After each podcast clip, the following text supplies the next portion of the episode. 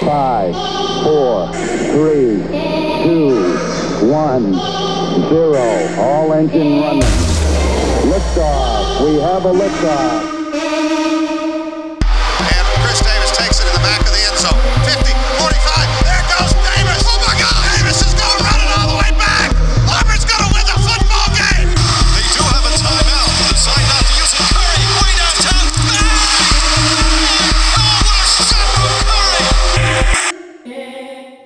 Starters. We're not even the backups. This is the Third Stringers podcast where we talk about the hottest sports news of the week. I'm your host, Noah Kratz, and here with me are my two favorite guys to talk sports with, Josh and Justin. And guys, we're going to start somewhere new today. We're going to do a few shout outs. And we're going to start with the NBA draft lottery. Shout out to the Pistons for the number one pick. And guess who's going there? Cade Cunningham. Do you- Let's go. It's a huge change of pace for the Pistons. When's the last time that they had the first pick? I don't remember. Uh, Darko. was Darko first? No, he was second. He was He was second. second. I truly don't think we've had one since then, though. I mean, that was a that was the second pick. But yeah, I can't. I can't remember in in my lifetime at least. but I mean, this is an obvious one, right? There's no way they pick anyone else. You know, Kratz. I, I would say I hope it's obvious. That's what I would say. but I, Cool. I, I don't want to I don't want to assume anything at this point. It God. wouldn't surprise me if they messed up, but I'd be upset. God, I I just can't imagine. I mean, Cade Cunningham said he's only visiting the Pistons. Like, yeah, I mean, that's it's pretty. it's it's gotta be it's gotta be him. But I mean, that's a game changer, right? That that puts up like that puts that franchise way ahead. You would think if he turns out to be what he's supposed Yeah, to. Yeah, assuming he pans out, that Yeah. that'll definitely. I mean, it's obviously not going to be like you know a complete team changer to where like they're a top team in the NBA, but it's definitely a huge step for sure. Yeah, like I think his comparison, if I had to compare him to someone, would be like a Jayson Tatum type of player. Which, I mean, he's not the best player in the world, but he's pretty damn good. Better than anyone on the Pistons. Yeah, yeah. I had heard comparisons to Grant Hill, Mm, that's interesting. Ooh. which I'm not mad at. Bring back Grant. Yeah. but yeah, uh, definitely shout out to the Pistons. They definitely won big last night. With the NBA talk, we're gonna move on to the NBA playoffs. There's four teams left, guys. Hawks, Bucks, Suns, Clippers. So my question for you, for the first question of the day, is who has the most pressure out of those four teams to win the playoffs this year? Let's start with Justin. Um, so my first thought, and I guess my main thought, is I do believe the Clippers have the most pressure. Just because I feel like with the other three teams, they were more of like a natural build, and they've kind of been like grinding a couple years to get to this point. But for the Clippers, it was like, okay, trade for Paul George, get Kawhi, and now you're basically immediate playoff contenders. So I don't know. To me, it's just kind of like the whole super team build type of thing. Even though they're not a true super team, with in that they have three players, but I feel like they had the most most pressure because a lot of people going into the season were like, okay, the Clippers definitely have a very strong chance of winning. And I mean, uh, you could argue the Bucks, but my pick would definitely be the Clippers. I think Paul George and Kawhi together should have won it. Now that Kawhi's injured, you can kind of give them some slack for that, but th- for me, they they've had the most pressure all season. Basically, the only other team I would say would have more pressure were the Nets. Yeah, yeah. I mean, Clippers, Clippers, Lakers, Nets, and probably 76ers probably had the most pressure going into the playoffs. Uh, just because Lakers, they were expected to do big things, but then Anthony Davis got hurt again, so it's kind of hard to judge. But uh, Josh, what do you think? Which team? Well, you know, Justin said it. You know, I think I will argue the Bucks. um, I definitely can see the Clippers. To me, it's it's between the Clippers and Bucks, and I think I think between the Suns and the Hawks, I don't see a ton of pressure there at all compared to the other two teams. Um, but for me, I think I would I would say the Bucks have the most pressure simply because of of Giannis because I think Giannis has so much pressure um, just on him, and that obviously carries over to the team, you know, because he's a part of it. So I think I don't know. I, I think the Clippers have last year. I feel like they already kind of failed, if that makes sense. Um, and obviously, I know the Bucks didn't win a championship, but it seemed like last year the like, the Clippers really failed.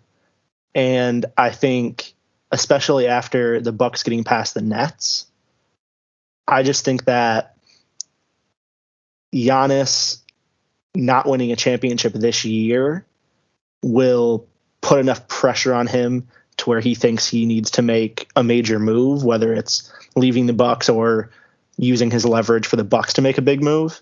Um, and a lot of that too, I think, if you look at like Kawhi, he has a championship, right? And obviously, is a different team, and it's you know that's not like there's no pressure on Kawhi, but I just think, I just think with Giannis, it seems to me I have a feeling like it's kind of a make it or break it year, and I think if the Bucks don't win a championship, that something big will happen either with Giannis or with the team. Yeah, how I see it is they got lucky to get past the Nets, and they know that. They know if they would have had all three of them, it would have been a completely different story. But that's why this year is so important for them because, I mean, there's no guarantee they make it out of the East when the big three comes back for the Nets. And I think that just puts a boatload of pressure on not only Giannis, but Khris Middleton, Mike Budenholzer. And I think if, if the Bucks don't at least make it to the NBA Finals, then Mike Budenholzer's gone. Like it's it they'll need something to change, and I think that Mike Budenholzer will definitely be the scapegoat. And I mean, kind of rightfully so. I don't think he's a great coach, but um, like there's a lot of bigger things, like the fact that Giannis likes to take complete control of the ball uh, I mean, he's not he's no point guard. If he was just if he would just stay down in the paint, play a center's position down there, he could dominate the paint like Embiid does every single game. And that's more of a coaching thing in my eyes. Yeah, stars are going to do what they want. But I mean, if you get like Erik Spoelstra in the Bucks organization, he's running that like he always ran the heat when LeBron was there, when Chris Bosh was there. Chris Bosh was the down low guy, and he knew it, and he was focused on rebounds and just short term game until they weren't expecting him to go out to the three point and he would make it. So I think it's I think it's more about it's more or less about the Bucks needing to win a championship or at least making the finals in order to prove something. I could see that, but at the same time, I don't know. I guess I'm just not as high on the on Giannis as everyone else is. I think he's a great player. Don't get me wrong, but like we were kind of talking about while we were watching Game Seven against the Nets, like if Giannis wasn't seven feet tall and kind of jacked, he wouldn't be that great of a player.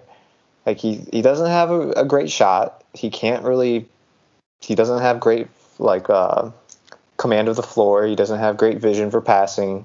He's an all right defender, but he's seven feet tall. Like I would hope you'd be decent at defending. So I get it that people are like, oh, he needs to win to prove that he's one of the best. But like in my eyes, if he wins this season, to me, and I'm sure a lot of people, it's because he got lucky with the Nets. And he's playing the Hawks and then potentially either the Suns or the Clippers in the finals. Like he got like an easy path this year, and he's in my eyes if he if he wins this year, he's still not a top ten player of all time. So I guess yeah, he does have that pressure because they need to do it for the Bucks organization, and you're right. If he doesn't, then something big will change. But for me, the Clippers, it's just it has to be the Clippers because they were expected. I guess the Bucks were too, but I I just view Paul George and Kawhi as more I, I value them in their place more than I do Giannis. I guess that's just me personally. Yeah, don't get me wrong. I mean, these two teams are obviously the ones with the most pressure. Uh, this is an opportunity with the big three gone. Um, and the Clippers should be performing as well, while the Suns and the Hawks really have nothing to lose because they weren't expected to be here in the first place. So now they're just playing with that chip on their shoulder. Like, yeah, we are here and we are a very good team and we'll be here next year as well. But I mean, I just see it as the Bucks just because yeah, they were viewed as lucky and this is the opportunity to cash in on it.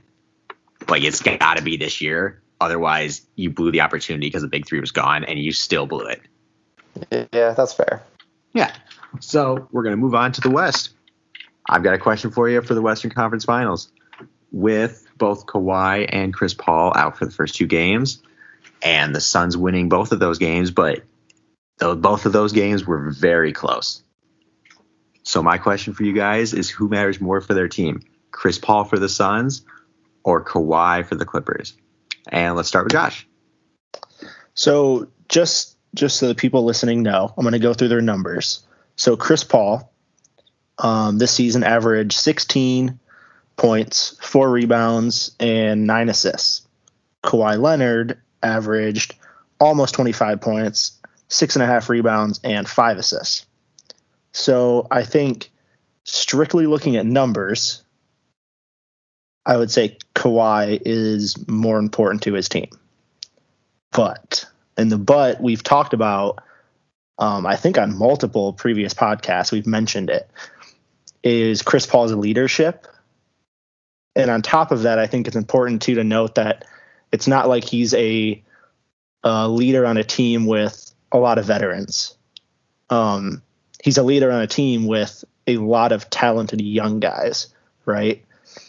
Although the numbers point towards Kawhi, I think just because of the leadership and especially because watching the Suns play, they play like amazing team basketball. It's super fun to watch. And the Clippers don't really do that so much. The Clippers are a lot more of of a it's ISO type of it's offense. Yeah, well, yeah, and it, it's what, like you said, star studded. It's what you expect, right? But I think with Chris Paul playing on a team that does play team basketball as well as having all those young guys to to mentor, I would say Chris Paul is more important to the Suns. Yeah, yeah. I mean, I see both those points. Uh, I mean, obviously they're both they were both idolized as this leadership role on their teams even if on the Clippers it was Kawhi and Paul George, we all knew it was Kawhi. It wasn't Paul George. Um, but yeah, Justin, what do you think? Um, I would pretty much agree with Josh. The the only way I would kind of just word it different. I think Kawhi in like a game to game scenario is more important for the Clippers, just because, like you said, he has more numbers and he just has that immediate impact. But I think Chris Paul's impact isn't like as seen. Kind of like you said, he's been helping train and coach these guys over this full seasons. So if you take Chris Paul out from the beginning of the season, I don't even think the Suns are at this point. If you take Kawhi out in like a game, then it's going to be a, a fully different game. But for the full season, I think Paul George could have got them back to possibly this point. So for me, it's Kawhi matters more in these playoff games in the immediate, like they need his 20, 25 points a game. Chris Paul, he was way more important at the beginning of the season, getting this team to play better, to play as a team, to see like what they need to do differently to become a good playoff team. So that's that's my take on it. Yeah, that makes sense. Yeah, it's basically the same thing sure. you said. But no, but I mean, but you are right. I mean, because it's just Chris Paul's impact is more. It was more of a, a long term thing you know. Yeah, Whereas, like yeah. you said, Kawhi is is is a guy who you'd probably want in a singular game if yeah. you you know could draft him or pick him. Yeah, if I'm if I'm drafting a team for a pickup game right now, I probably won't pick Chris Paul. Right. I'll, I'll pick Kawhi, but if I if I want a team to like develop long term, Chris Paul is going to be my vet, like player coach, managing all the young guys. So. Yep. Yeah, yeah, yeah. I mean, it's it's hard because like you guys said over the course of the whole year chris paul has mattered more for sure and the emergence of players like reggie jackson on the clippers just prove that Kawhi's main importance on that team is their defense because they have guys who can score. I mean, Reggie Jackson puts up like what is it, 25 points per game in the past in this series in these two games. Like, I mean, that's Yeah, he's pretty really significant. Yeah. I mean, he's going to get paid this offseason. Someone's going to overpay him. We all know it's going to happen just based off one series. But it's mostly there for that defensive stance. I think if he was there in that final play last night, I think it would have been a different story. So at this point, I think Kawhi is more important for their team just I would do because that, they yeah. need a defensive stance. So I'd I mean agree. that's that's what I think. Um, but yeah, for like the franchise perspective, LA's star studded. So they have other players that can step up. Whereas the Suns, yeah, they played well in the bubble last year, but with Chris Paul, this is a different team. Completely different team. Yeah, Kawhi matters more right now, trying to make it to the finals. I Yeah. agree. Yeah. All right, let's move on to the East. So the Hawks and 76ers, uh, they start tonight. Uh, so the question for you guys is do the Hawks have enough power down low to stop and or to stop Giannis and the trees in Milwaukee? Let's start with Justin. Um, it depends. John Collins, I don't think would be able to guard slash stop Giannis by himself. But when you have Collins and Capela down there, it it makes it more even matched. I think they can do it if Trae Young's on. It just it just really depends if Trae Young's going off, which I think he's going to. I think this could be a very close series, and a lot of people are kind of overlooking it, thinking that the Bucks should win because they did beat the Nets. And probably rightfully so. I do think the Bucks are probably a better team overall. But I think if Trae Young's going for like 30 to 50 points a night, which I think he re- realistically he can get he can average 35 points this series. And if Capela, John Collins can s- somehow contain Giannis to 20, I think it's a it's a really close series, and I do think the Hawks could squeak it out. I think the Hawks have more heart right now. I think the Bucks are, like we said earlier, they have a little bit more pressure. Giannis, as we saw last year in the bubble, Giannis can can kind of fall apart when it comes into these high pressure scenarios. And I think Trae Young just has that chip on his shoulder right now. He's saying, "Screw all of you for what you guys were doing to me against the Knicks, and like I got this. I got the team on my back, and we can make it." So if Trae Young's shooting well, which I think he easily can, I have the Hawks winning in seven games. I see a lot of similarities in the East of this year and the East of last year, where there was a star-studded team that was supposed to come out of the East, and it didn't happen because of a young, scrappy team. It was the Heat last year, and it's the Hawks this year. But do they have enough power, Josh? honestly, I, I think I think I'm torn because realistically, I think that the series will be close, but I think that between Holiday and PJ Tucker, and not even I mean, obviously Giannis is gonna he's gonna put up points and he's gonna play well, but to me, I think the I think the Bucks are just a little bit more deep, and I do think that this is going to be a close series. I'm leaning more towards the Bucks in seven. Um, but really, I think it's just I think the Bucks have more talent, and I think they just have a deeper roster, and I would give them the edge for that reason. But I would say that given how the Bucks played against the Nets, and again, even with the Nets team that was missing a star and one of their stars was banged up, to me watching that series, it just did not look like the Bucks were playing the best basketball. And I get they won and they you know they beat a good team, but it, there was just something about the flow of their offense and how they seemed to be putting up points, and I, it it didn't it, they just didn't seem confident on offense. And so I do think that the Hawks have a chance. Um, and like Justin was saying, I do think that between some of their big guys down low, if they can make an impact and just slow down Giannis, I think that increases their chances a lot. But I I am gonna say if I have to pick, I would say Bucks and seven. All right, all right, Justin. Let's get your prediction before I before I step in here. I I said Hawks and seven. Oh, my honestly, bad. I My might, bad. I might I might change it. I might say Hawks and six. Ooh. Yeah, All right. I- that might be a hot take. All right. I think you guys are nuts. Um, yeah, they got the chance. I think the Cinderella, Cinderella story ends here. Uh, I think they get blown out tonight, and I think they make it a little closer game in the second game in Milwaukee. And I think going back home, they'll take one game, and the Bucks will take the next two. I think they win it in five at home.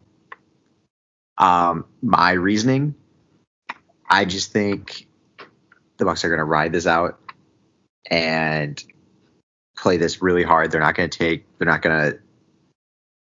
They're not going to think that the Hawks are going to be an easy team to beat because I think they see what happened to the Knicks, and I see. I think they see that what happens with the 76ers and how Atlanta got in the head of Ben Simmons, and they're not going to let that happen for Giannis. So I think Giannis doesn't step up. I think Middleton and Jrue Holiday step up. Do you think if let's say let's say Jrue Holiday and Middleton don't step up or they're just playing like normal? Do you think Giannis is the type of player cuz from what we saw last year in the bubble and kind of how he's played throughout his whole career, he seems in my opinion like the one of the worst clutch players. Like he like if it's back against the wall, I'm not giving the ball to Giannis. I'd probably give it to Middleton to take the Oh shot. God, no. Yeah, no. Do not trust Giannis with the ball to make the clutch shot. to me, that's not a winning team right there. If your best player isn't getting the ball for the last shot, I don't think you're going to win an NBA championship like that. Oh no, I don't think they'll win either. I think I think Suns win it in six. I think Clippers come back a little bit. They take a few games, um, and I think Suns blow them out in the championship. I truly think the Suns will destroy the Bucks in the championship. Yeah, the Sun the Suns are looking terrifying right The now. Suns are looking also like Spurs. Super Super fun to watch. Super fun to Yes. watch. The Suns No, are- I- remind me of the Spurs back in the day. Yeah, I could see that. Yeah. Yeah. Yeah, I, I definitely think if if the Bucks this series against the Hawks, but also in the finals as well, I think if the Haw- if the Bucks are going to be successful, I think that the people surrounding Giannis are going to have to play really well. In in ki- kind of for the same reasoning. I mean, I like you said, he's Giannis is not the guy to take a last second shot, but I think also it's. I mean, I the the play that I have key I have running in my head is um, I believe it was game seven, and Giannis started to post up James Harden or try to, and James Harden was going to get help from one his for one of his teammates. I don't know if it was Jeff Green, I can't remember, and Harden waved him away. He's like, "No, I got it," and Giannis tried to back him down for a couple seconds and tried a, a turnaround jumper, and he missed. And that play happened towards the end of the game. And it's just like, it's not even just the last second shot, but I just feel like Giannis makes such poor decisions in those moments. You know, the last two minutes of a game, the shots he takes and and the predictability of like what he can do, I think is just very poor. And so I think if if the Bucks have a chance, I absolutely think that Holiday, Middleton on the offensive end are going to have to play really well, and I think PJ Tucker is going to have to play really well defensively, 100. percent Yeah, yeah, I can see that. Um, so my take on Giannis, I think he gets it in his head that he has to be the reason why the Bucks win, and I don't know if it's like arrogance or like that he just has so much heart and he's like, I need to do this. I need to do this for my team. But that again, coaching issue. I get he's a superstar and I get that he's more important than the coach, but your teammates and the coaching staff need to get it through to him that he's like, he doesn't need to be the only one to do this. He has other players to do it. He's going to be the main focus of this series, and he's got to trust his teammates. See, just like I think he is the most over overrated player in the NBA, and again, I think he's very good, but also the fact that there's people who think he's the best in the NBA, I think that is so overrated. I also think he, to me, I don't, I don't think it's like you were saying. I don't, I don't think it's heart. To me, I think he's just overconfident. I think Giannis thinks he is better than he really is, and I think that's why those there's those moments where he he'll dribble down the court and pull up for a three. And to me, I think I think he is just so confident that he doesn't see a problem with it and it doesn't bother him if you know what I mean. Uh, to me, I Yeah. think he's just overconfident. Yeah, I, he's. I think he's working on it. To be honest with you, I truly think that he's working on trusting his teammates because there's times where he has an open three, and he knows he should not be shooting that because this whole series he was horrible from the three point line, and in that last game, actually both the game six and game seven, he stepped up and he's like, I I can't make this. So he took it and drove it into the lane and either took it all the way to the bucket or passed it out for a three. Most of the time it was it, it was driving to the bucket. But I mean, he's not the best free throw shooter, but he can at least make them un- unlike Ben Simmons. So I think Not even that. actually Just getting Yeah, to the, getting them in foul trouble is just a great thing for him to Right. do. right. Yeah. Yeah, I mean, he stepped up mentally in those last two games. Yeah, he wasn't perfect, but he's he's improving for his basketball IQ. He's never going to be a Chris Paul or or a LeBron, but I think he's improving. I truly do. But it's just not going to be enough to win against the Suns. All right, so we're going to move on to better or worse uh, for the NFL teams. We're going to do uh, the best from each division in the AFC this time. We did the best in the NFC last time. We're going to do the best in AFC. All right, guys. I'm going to go back and forth like we did last time. So we're going to start with the Buffalo Bills. They were 13 and 3 last year. Justin, better or worse? This is a tough one. I honestly think a little bit better. I don't know why. I think, phew, I could see them being in the Super Bowl this year, and that's tough for me to say because there's a lot of good teams that I could potentially see being in the Super Bowl. But I think the Bills are going to get it done this year, and whether or not their record is better, I think getting to the Super Super Bowl is their goal this year. Like, forget about the record. Getting to the Super Bowl is the most important thing for this team right now, and I think they're going to do it. So All right. I'll guess a little better. Maybe not record wise, but performance wise. All right. All right, Josh. So I think this is very difficult to say. My my gut reaction is that they get better because I I do think Josh Allen's going to improve, and also the relationship between him and Stefon Diggs is well should only get better, um, barring something happens. But and the but is, I do think that the New England Patriots are going to be a better team and I also think the Miami Dolphins are going to be a better team. So because of that, I'm going to say the Buffalo Bills are going to be a little bit worse, but not much. Maybe a game. I'd say maybe two games. Definitely a game worse. Yeah, I mean that's fair. Uh, they didn't give anyone a reason to doubt them in free agency in the draft. Um, so I think I think they'll hover. I think they'll hover around 13-3. I think they'll go 13 and four. 13 and four because it's a 17 game season. All right, let's move on. Oh, this one's a big one. Pittsburgh Steelers. 12 and four last year. Josh, better or worse? oh man. Um, I don't want to make you too upset, Kratz, but I get it. think I get it. I, I think that it seemed to me that especially towards the end of last season, um, there was just signs to me that it looked like things weren't going great. And I don't know. I just think I think that the team has a lot of talent. Absolutely. I think I think you can't argue that. The team has talent.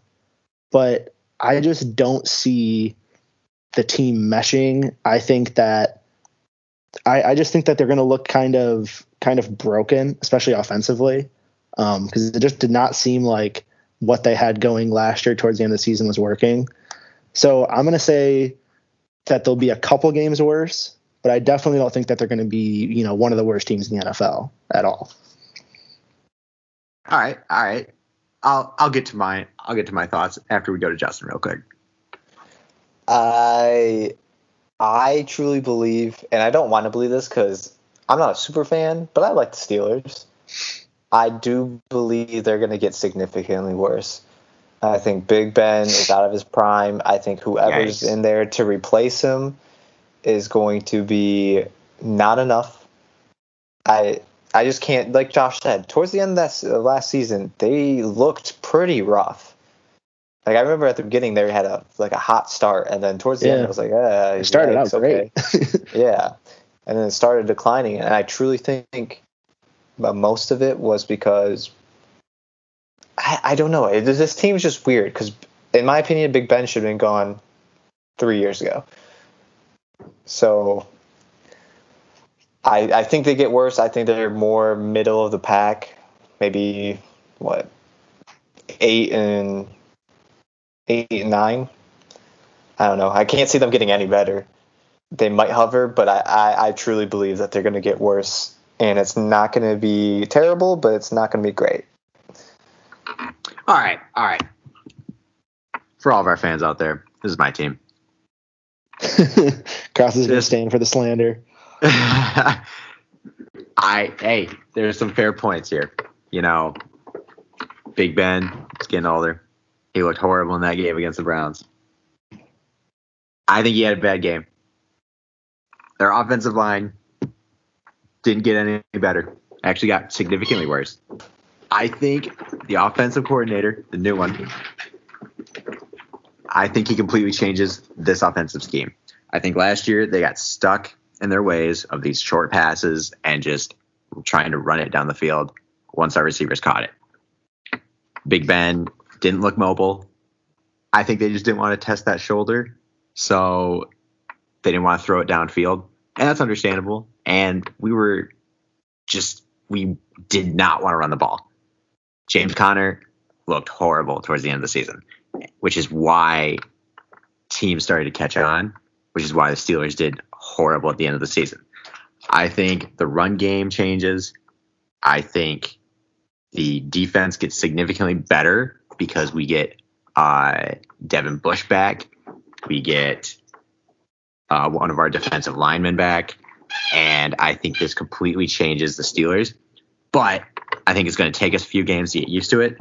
So I'm going to say 10 and 7, maybe 11 and 6. And we lose in the second round of the playoffs. That's a fair take. I'm not mad at that.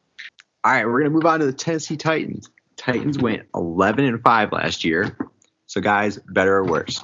So, I think they have to get better just because of Julio joining the team.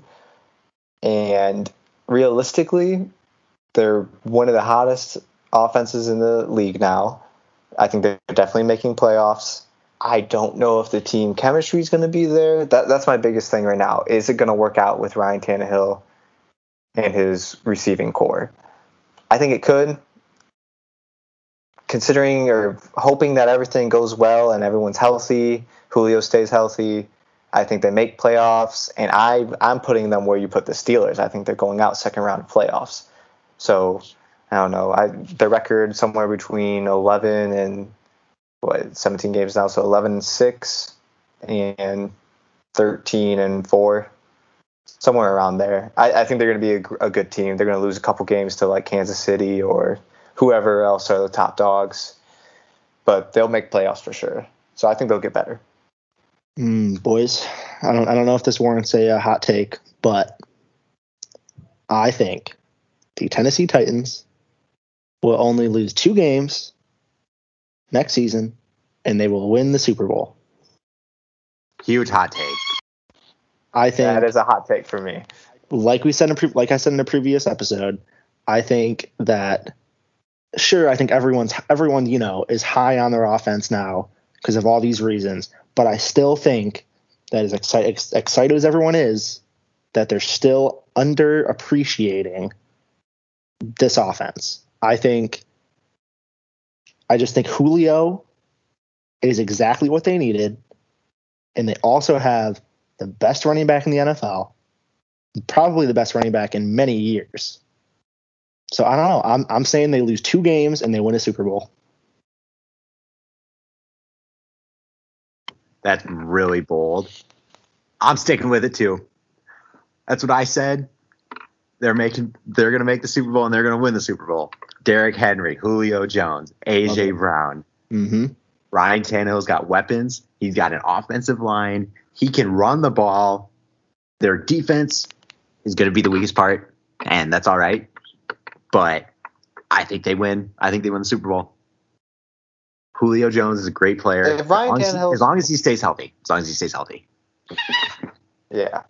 If Ryan Tannehill plays very well, which he might, I, I'm uncertain on him. If he plays really well, I can see it. I'm not mad at that take.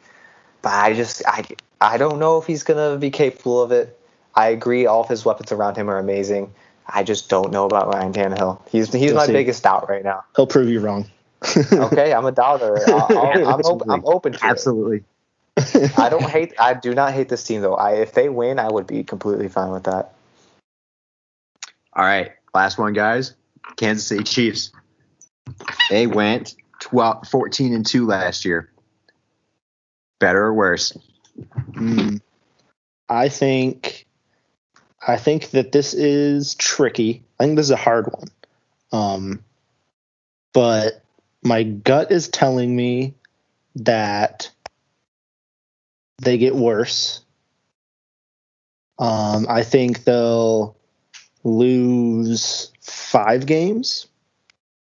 Um, and you know, I I don't even necessarily have great statistics or or reasoning.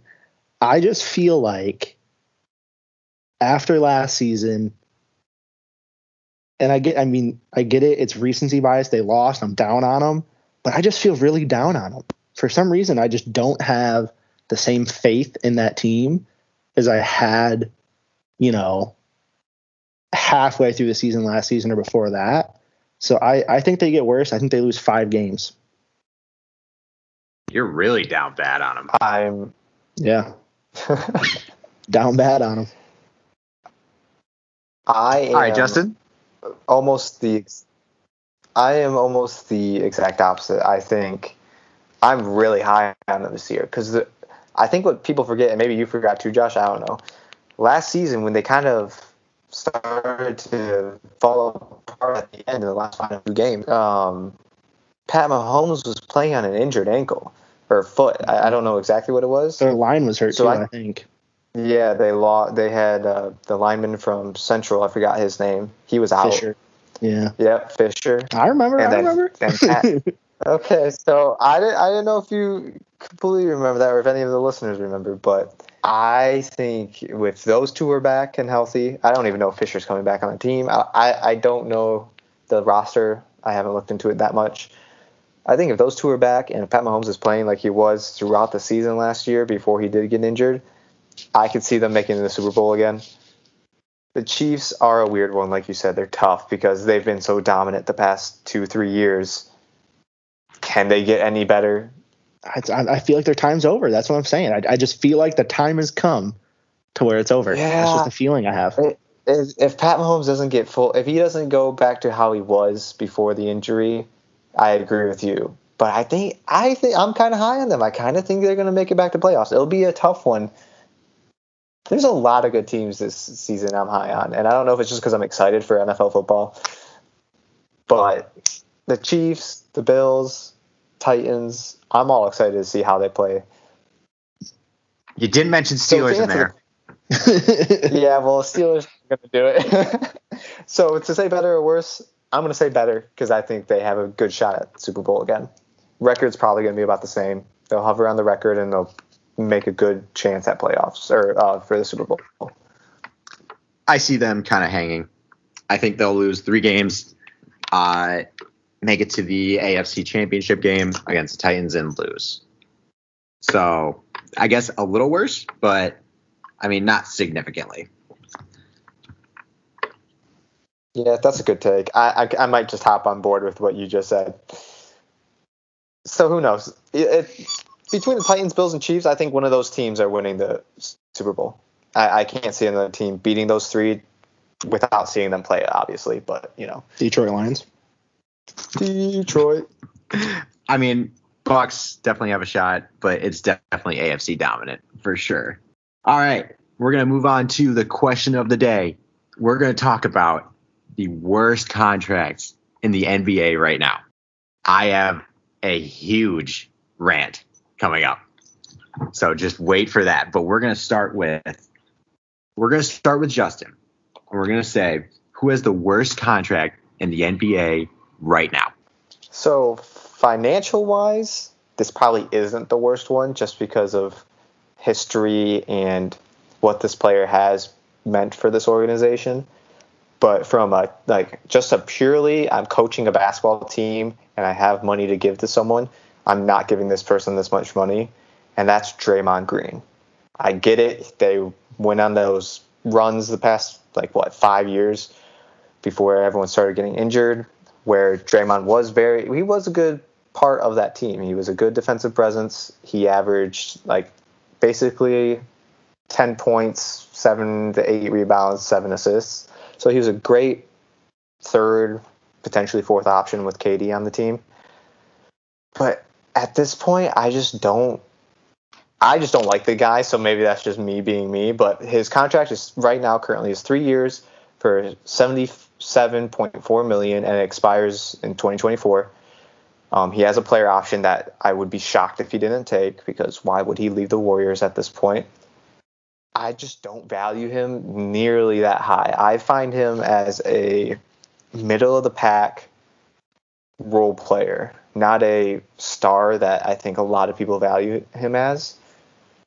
And to me, I'm not paying him that money. I'm finding a better defensive power forward or defensive small forward. Like I would rather pay PJ Tucker that money, even though I think PJ Tucker might be slightly older, just because I think PJ Tucker is a more tenacious defensive player, and he can have those moments where he kind of goes off on for points. So, in my opinion, I think Draymond's the worst contract. I think the Warriors, once they get Steph and Klay back, they don't really need Draymond. I think Draymond is only good when they're Steph or Klay are on the court, and that's just tough to have when you're paying a guy like 25 million a season. So that that's my pick. I don't like Draymond. Get rid of him. Yeah, Kevin Durant was probably the worst thing that happened to Draymond just because he didn't shoot after that. Like once Kevin Durant got there, he wasn't shooting. So now his three point ability is horrible. Like at least in the 2016 2015 finals, he could make a couple, probably like, I don't know, like three for seven, three for eight, three for nine. And he Yeah. was at least a threat. And now he's not. And that was probably because of Kevin Durant. Because Kevin Durant was shooting, Klay was shooting, Steph was shooting, Draymond was not. I yep, So- I completely agree with that. That's a that's a good one. That's a good one. Josh, what do you got? So mine is similar in the sense that I think a lot of reason a lot of the reason he has this contract is because of kind of like you were saying, like the past, you know, what he means to the organization. But I'm gonna go with Kevin Love for the Cavaliers.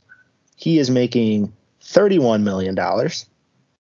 And he is, you know, this past season averaged 12 points, seven rebounds, and two and a half assists. Um, honestly, I feel like there's just not much to be said about it. Uh, I don't see how anyone could justify Kevin Love making $31 million at this point. Um, he is 32. He is making so much more than everyone else on his team, and I definitely would not even put him in the top three and who had won on the team. So yeah, I mean, I, I think I think I have to give it to Kevin Love. I think 31 million is just way too much money for him. Yeah, we talked about that in our off-season scenarios, Yep. and that's a that's a big one. That's a that one stands out. Uh, I mean, just his heart just doesn't seem like it's in it anymore. And again, it was like you said in the off-season scenarios, it was more of like a like a respect thing. Like they won a championship together with LeBron and Kyrie, Yeah. and it was definitely more of a respect thing. And I think they wanted to build around him, and then he just kind of crumbled. He can't be the number one option on any team, and they paid him like one, and that's a good one. But there is one that's worse. Good lord, guys. Ben Simmons' contract, all right? This guy single handedly lost the series for the 76ers because of his pathetic free throw shooting. They hack a Shaq him, and Shaq was better at shooting free throws. Aka Simmons, they put him on the free throw line and dared and dared him to beat them. He gave them so many opportunities, and he's getting almost forty million dollars a year. Let me read you his contract for the next couple of years. All right, it was 30 million, 30 and a half million last year, 33 million next year, 35 million the following year, 37 million in 23 24, and 40 million for 24 and 25 for a 33% free throw shooter. That is pathetic. This is going to be the end of the Joel Embiid era in in Philadelphia because of this guy. And they can't even trade him at this point because they don't get the value for it. They'll just have to try and get rid of his contract. So this high upside player is going to go somewhere else and probably be good because on a new team, new scheme, he just needs a fresh start. And he'll probably get that. But he just screwed the 76ers. And you could say it's kind of their fault for giving him that much money, but he screwed them hard. Honestly, I think whoever gives Ben Simmons his next contract, um, it should be the first ever contract where this is done, and the team should say that he gets like, you know, thirty grand for every free throw he makes, or something like that. I, would I- I think that's what his contract should be. That'd be crazy. Every time he makes a free throw, he gets like 20, 30 grand. yeah, yeah. I mean, I was gonna say, just- I know what he's working on this offseason. honestly, Yeah, he, he, honestly, he needs he needs to go and shoot a thousand free throws just over and over and over. All right, all right. We're gonna we're gonna do something else real quick. It's gonna be trade scenarios. All right. It's gonna be a, a who says no sort of thing. So the big one, the big one that I have. All right. We all know I'm a Kings fan. So who says no? Kings give up Buddy Hield and Marvin Bagley for Ben Simmons. Who says no? Either one of you.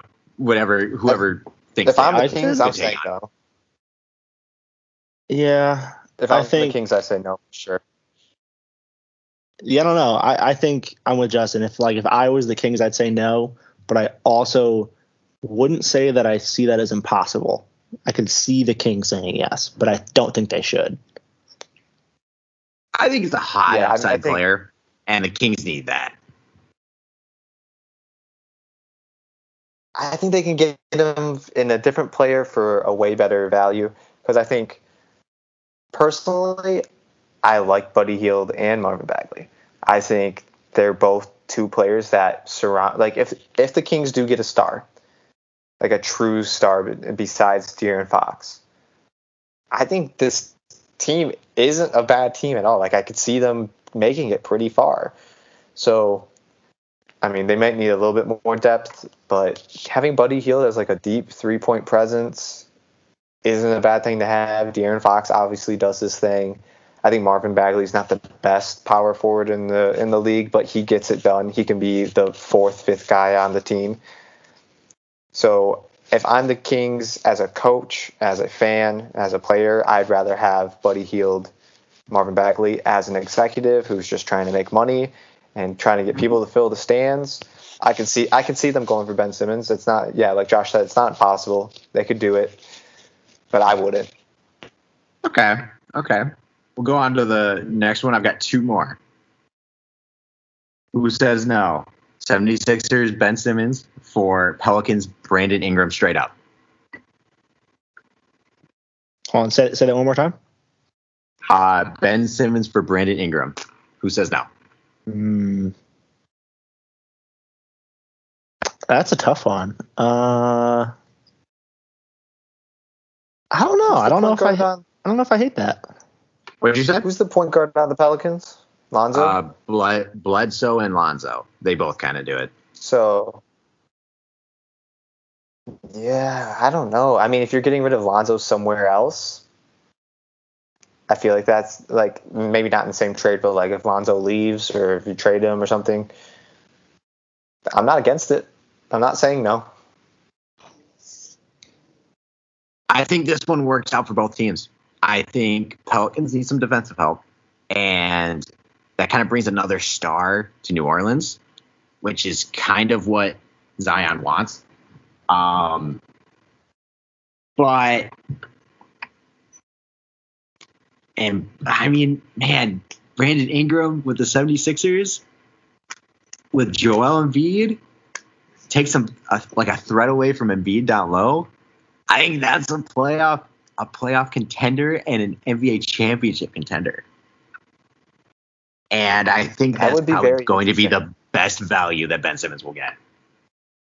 That is a very interesting trade. I'm not mad at that. All right, all right. Last one.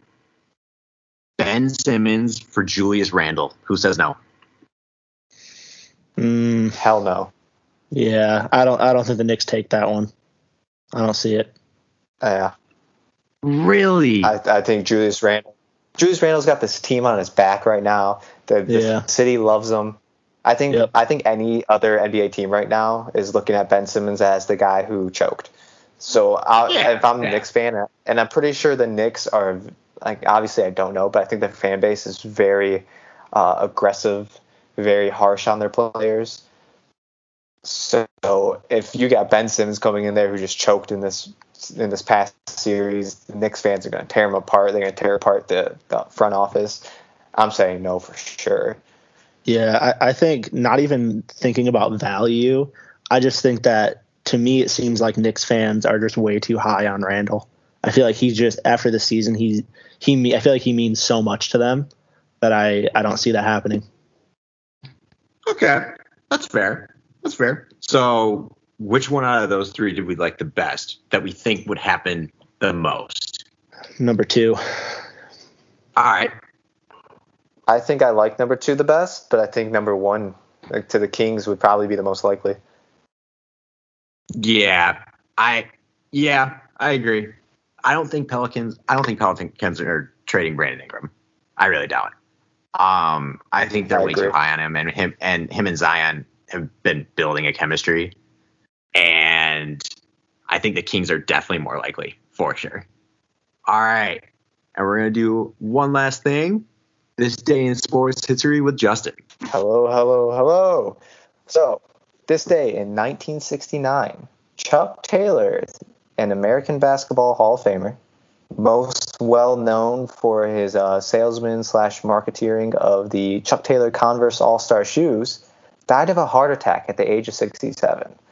So, an icon dies, RIP Chuck Taylor. But this leads into my question What is the most iconic basketball shoes? Is it the Chuck Taylor? Is it the Jordan? Those are my top two picks, but there could be others. What are you guys' thoughts? I think it's the Jordans. To be honest with you, um, I mean the, the yeah, it's got to be the Jordans, right? I mean that's what there's a Jordan brand for Nike now. I I think it's got to be the Jordans. Yeah, I'm with you. I I, I think it, it just has to be Jordans. It just makes the most sense. Yeah, like I mean, Jordans are very iconic, obviously, but like Chuck Taylor's were ba- or Converse was basically uh, what everyone wore before Jordans, and Nike became prevalent.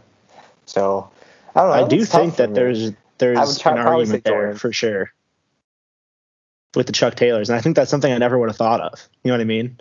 Before like you brought it up, yeah. I wouldn't even have thought of Chuck Taylors. I would have thought of like you know Jordans, Kobe's. So I do think there's something there. hmm I would like to hear like it's, it's an definitely outsider opinion of like someone older because like that was before our time. So I think Jordan was more of our time. So it would be interesting to see like like Josh's older brother or Justin's older brother and hearing what their thoughts were on that. Agreed. Yeah. Just an interesting thought I had. But yeah, that's the state Yeah. of sports history. R.I.P. Chuck Taylor. RIP. All right, guys, that's all we got for you today. If you like the content, make sure you like, comment, and subscribe, and follow us on all the major social media outlooks, including TikTok. Thanks, guys. See you next week. Five, four, three, two, one, zero. All engine running. Liftoff. We have a liftoff.